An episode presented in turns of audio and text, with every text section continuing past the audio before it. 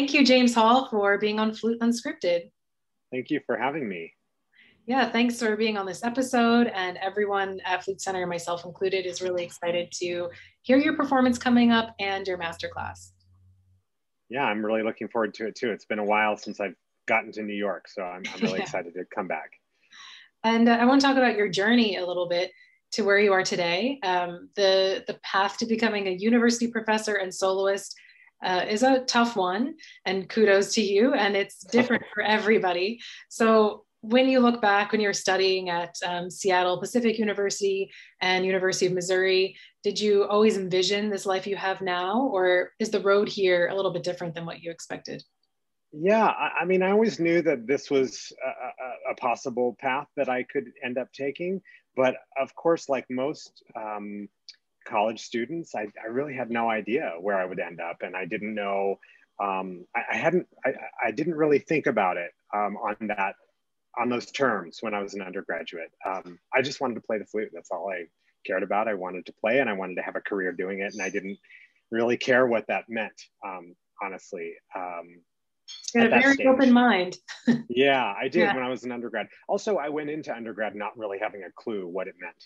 Um, so I learned as I was, you know, like most people do, um, going to college. I learned, oh, this is what people are doing. This is what what it means to be a professional musician.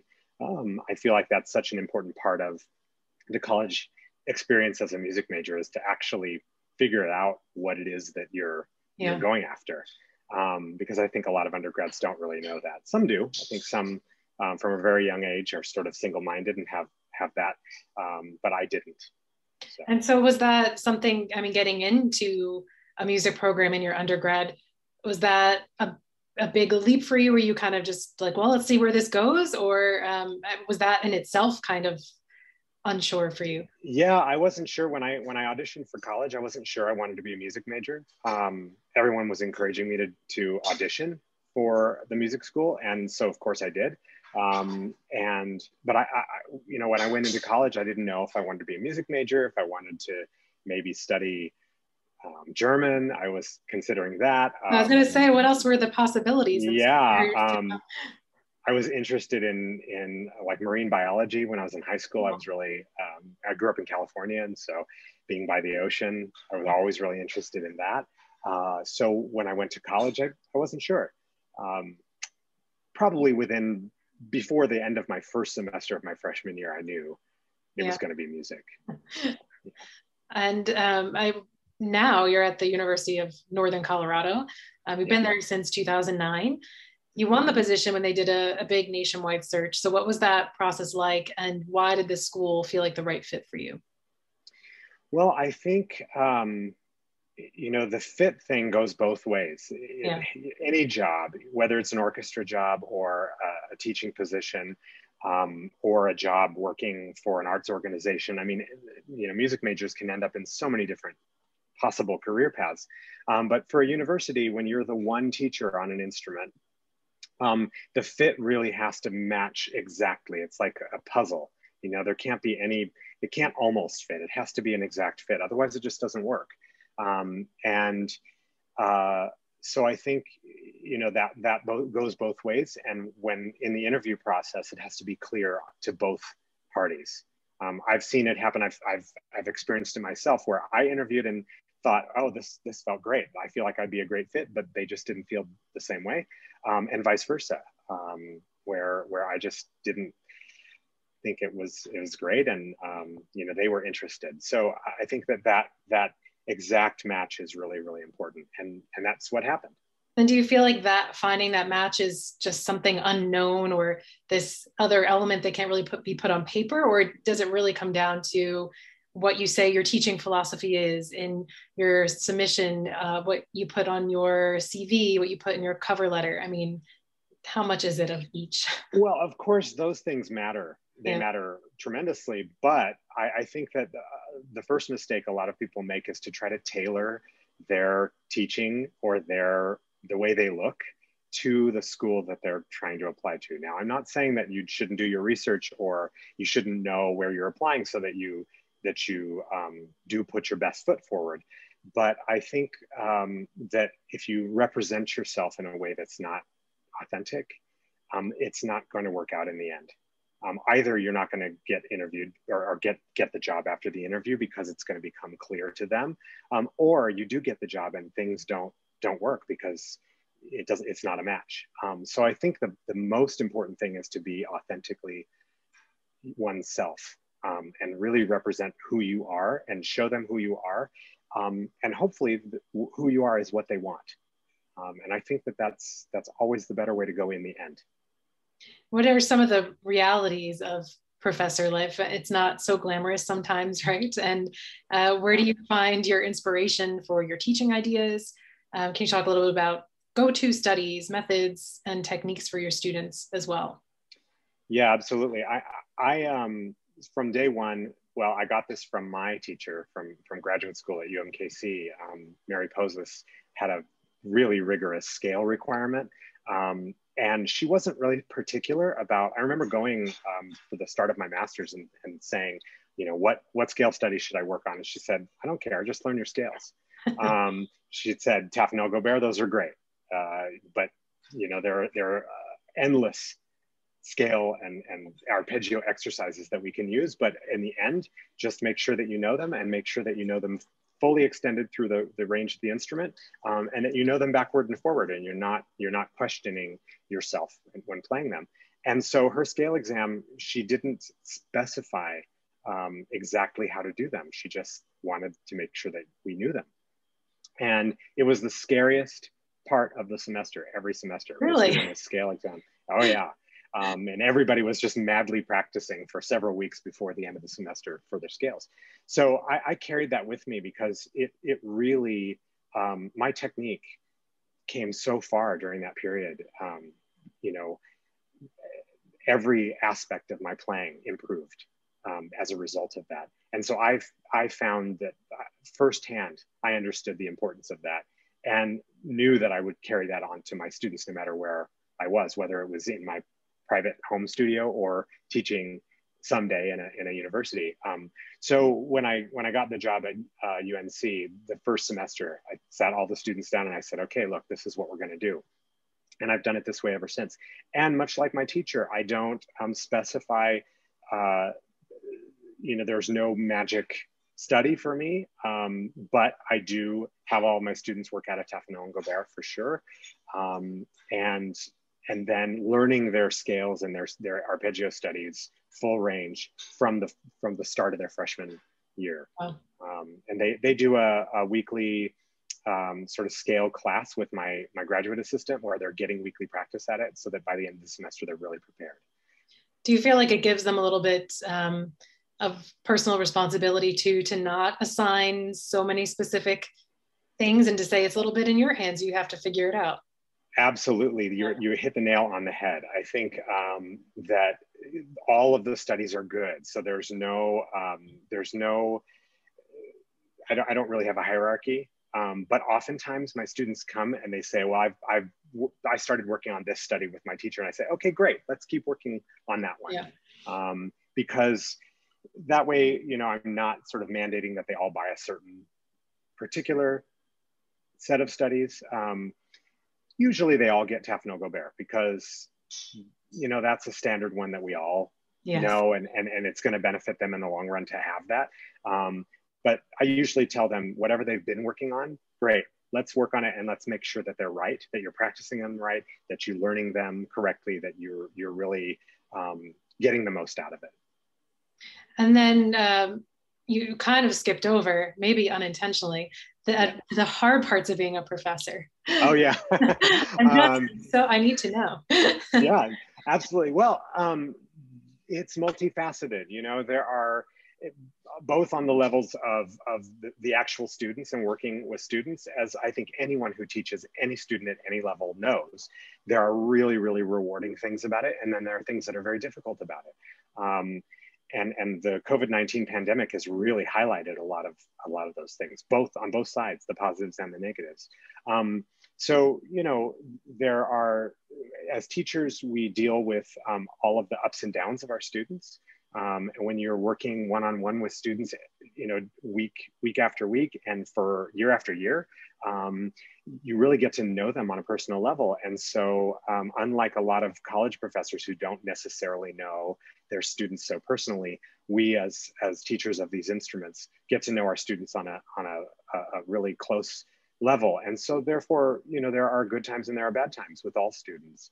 Um, so i think that can be difficult when students are going through a hard time. You know we as teachers we feel that yeah. Um, when we're having a hard day, the students feel that from us. So, you know, we're all human. And I think that there's that human interaction element. Um, but beyond that, um, in terms of just working as a university professor, there are all kinds of things that, that we deal with inter-faculty politics and dealing with budget issues of the universities, which we all, I think, are, are well aware of um, and have felt pretty acutely, especially recently. You know, administrators who don't understand what it is that we do um, and trying to communicate the, the, the, nuances of what we do to those people, um, that can be really challenging. Um, there's a lot of admin work. And I think a lot of people outside of academia and outside of the arts you know they think that oh we have such easy cushy jobs because we just teach you know x number of hours a week and that's all we have to do. yeah. and it's that age old thing that that people think that teachers don't work that much. Um, they don't realize the endless number of hours that are piled on top of those teaching hours. Um, in addition to our own artistry and our own work as as musicians the practice that we have to do to keep our to keep our playing up um, let alone if we have concerts and things that we actually have to, to be preparing for and new music to learn and all of that. So it's, it's a, a tremendous amount of work um, that doesn't always show up on paper. Right. So that, that's, a, that's probably the biggest challenge, I think, for any university professor um, in music to have to kind of deal with. And then, I mean, you, you just talked about it, but outside performances, traveling, um, being on the road a lot, that can be pretty disruptive to a teaching schedule and to your own just regular personal life routine. Um, yeah. So is that hard for you to juggle? Do you feel like you're a little bit of a, a homebody? Um, uh, yes and no. Um, my my personal sort of um, you know I, I have a family and uh, we we have you know we we are traveling a lot just as a family in addition to um, what I do professionally.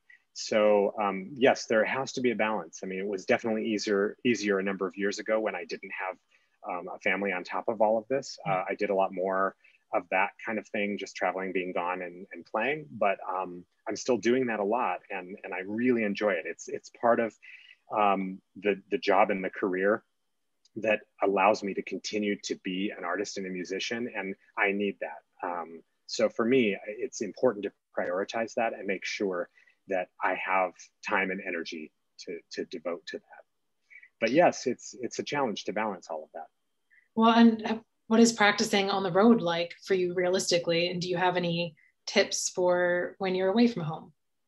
Yeah, actually, um, I find that I, I get a little bit more practice when I'm actually traveling and yeah, no distractions. Um, yeah, because because when I'm traveling somewhere, I'm in a hotel or whatever, and I I, I might be able to carve out a couple of hours uh, that when I'm at home, you know, I've got a I've got a one and a half year old, and you know, it's actually harder to to yes. to make sure I get practice time um, in that situation. But yeah, when I'm traveling, I, I can actually nowadays I can get a little bit more done, and that's great usually because I'll have maybe a couple of days before a concert and a, and a class somewhere um, where I can just like really practice some things that, that I know are in there, but I need to kind of work them out right before the performance. So that, that happens a lot. You perform a lot with uh, your your duo partner and pianist Susie Maddox. Yeah.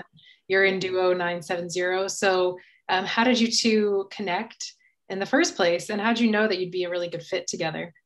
Yeah, well, Susie and I go back to the to the very beginning of uh, my time at UNC. Actually, um, when I interviewed for the job, they hired Susie to come and play the recital with me. Oh, and so I got there, and you know, when you when you, you know, this is part of interviewing for a job that, that a lot of people, um, you know, if you're if you've never interviewed for a, a college teaching position, this it, it can be jarring when you just show up and you have no idea who this pianist is going to be. You have no idea what their, you know, how they're playing is going to be. Usually it's somebody great, but you never know. And I got there, and she was just this most fabulous pianist. She was so great. And um, when I when I first got there, I was actually already regularly playing with another pianist. So um, you know, we immediately became friends. She was such a great collaborator, and and the recital went great. And then I got the job, and we, and so we remained friends. And she played a lot for my studio for my students. Um, and she's just such a great musician and knows the flute repertoire so well. And uh, you know, fast forward a few years, and and my relationship with my former pianist, we kind of went our separate ways. Um, just because of distance, uh, not living in the same area, it just yeah. became too hard to do that. So Susie and I decided to formalize our duo and, and became a duo. And it's just been great. We've, we've really enjoyed it. And what about working together though and navigating sometimes artistic disagreements, um, you know, being able to give constructive feedback and not take it personally when you are such close friends with your yeah. collaborators? Is that tough? I think it can be. Um, in our situation, um, we have such a great relationship, and our personalities are such that we don't struggle with that. Um, we're both totally open to each other's ideas. Um, and if we don't like something, we just say it and it's not at all a problem. Um, but I have worked with people um, in other chamber settings and other pianists where that was maybe a little bit more of a sticking point. Um, and I think that the important thing is to, to for any musician, no matter who you are, um, no matter how famous you are, um, or not, put checking the ego at the door when you're working with another musician is so essential because ultimately we're in this together to make music. And if if we can't listen to each other's ideas, um, it, it's just never going to work. Both yeah. uh, from a from a just a long term standpoint, but also just musically. I've I've seen performances where the musicians didn't get along very well, and that comes through a lot of the time. Um, yeah. It comes through in the performance, it comes through in the music making. There's a disconnect. And when people work really well together, you can see that. It just, it, it shows in the way that they play. And I, I, can't tell you the number of times that after performance performances, people have come up and they've said um, either um, you know, you guys must have been playing together for a long time. It really shows. Or you guys must be really good friends. It really shows. I've had both of those comments so many times after performances, and it's because it's true. Yeah, um, we are great friends. see that and hear that, you know, just yeah, yeah, together. Yeah, and you were, you can you you can also see when people are just really enjoying working together. Yes, and enjoying what they're doing on stage. Yeah. You yeah. two were recently. Was it in Paris? Yep. Uh, does Paris have a special place in your heart? It does. So my husband is French, and so we spend a lot of time there. In fact, we have a, a place there um, that we spend in the summers. And um, Susie and I actually gave our first uh, sort of li- sort of first live performance since the pandemic, and it was in Paris. And we did two world premieres of pieces that were written for us, and uh, we just it was just such a special performance for us because we we spent the last year and a half not being able to play together. Um, and so Susie was able to travel. We didn't even know if the concert was going to happen because they only lifted travel restrictions um, a few, uh, you know, like a month before. Uh, so we we sort of planned the concert with the hopes, keeping our fingers crossed that we would actually be able to travel. Um, and and in fact, she was able to to travel to France and um, came and stayed for a couple of weeks. We were able to rehearse the pieces. We got two of the pieces. One of the pieces we got uh, about a week and a half before the concert, and uh, uh, it's one of the pieces that we're going to play. One of the premieres. Yeah, one of the premieres. Yeah.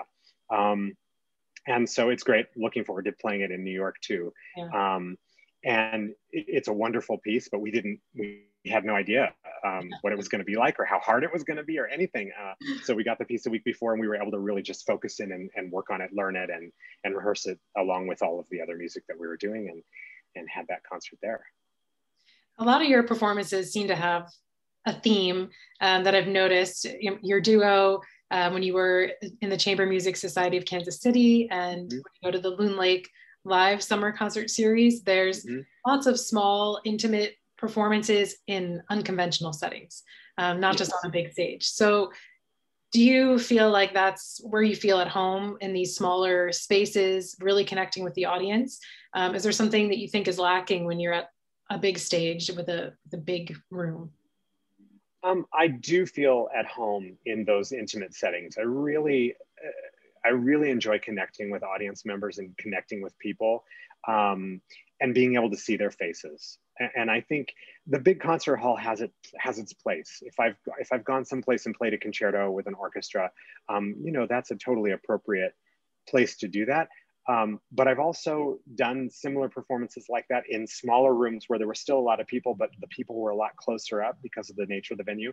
And that's really cool too. So I think, um, you know, I, I, don't know that I would say that something's lacking in the big concert hall, but I think that there's a place for that kind of setting and, and, and a place for the more intimate setting. And because I do a lot of chamber music playing and recital playing, I, I really like that more intimate setting a lot. Um, I feel really, as you said, I feel really at home in that in that setting. I've also done chamber concerts on big concert stages yeah. where the audience is kind of in the dark, and and that's not as fulfilling. Feels kind of weird. Yeah. yeah. is there a most favorite place that you can think of um, off the top of your head where you have had a performance? Oh gosh. Um, well, probably back in my Kansas City days, um, the venue, sort of our, our go to venue for a good number of years, was in this really great Oriental rug store. Oh, um, they had they had rugs from all around the world and art everywhere. It was just the the curator, the, the owner of the store curated this collection um, that was just amazing. So it was sort of like a gallery, except that he was in the business of, of home decorating and um, the the rugs that he he procured from from the Middle East and from Asia were just amazing and beautiful. And they were all over the store in various sort of, um, you, know, laid out in various ways. Some of them kind of out on the floor and some of them folded up in ways that were really um, interesting and artistic. And so the venue looked really cool. And then it was in this old sort of warehouse building in the Crossroads neighborhood of Kansas City which is kind of the old um, where the railroad tracks are and, and kind of in, in that part of town. Um, and so it was a revitalized neighborhood um, that's now just really popular. And at that time, it was just sort of coming into being kind of cool. And uh, so it was a really great space to play in. Sounds like the acoustics were probably good, right? it was fantastic. Yeah, yeah, I think he had maybe unintentionally he had balanced it with the rug so it wasn't so right. boomy, but it was just enough that it just had this great sound. And the yeah. chamber music was perfect in there. And then did you take a rug home at all? To- I, I, did not. They were a little out of my price range. like a good souvenir, yeah, but a pricey souvenir. yeah, yeah. Yeah. Well, uh, thanks for for being here. It was really great getting to know you a little bit more, and I can't wait to hear you play. Uh, thank you. I'm I'm really looking forward to it. I'm, we're really excited to come, and we're gonna. I should mention we're premiering uh, a couple of pieces by uh, one is a New York composer, Stephanie Ann Boyd. Wonderful. Um, we're going to be premiering uh, a work of, for flute and piano of hers, and then a colleague of mine, Paul Elwood, um, who composed a piece for us this this past summer. Great. I love it. Thank you again. Thank you. All right. Bye. Bye bye.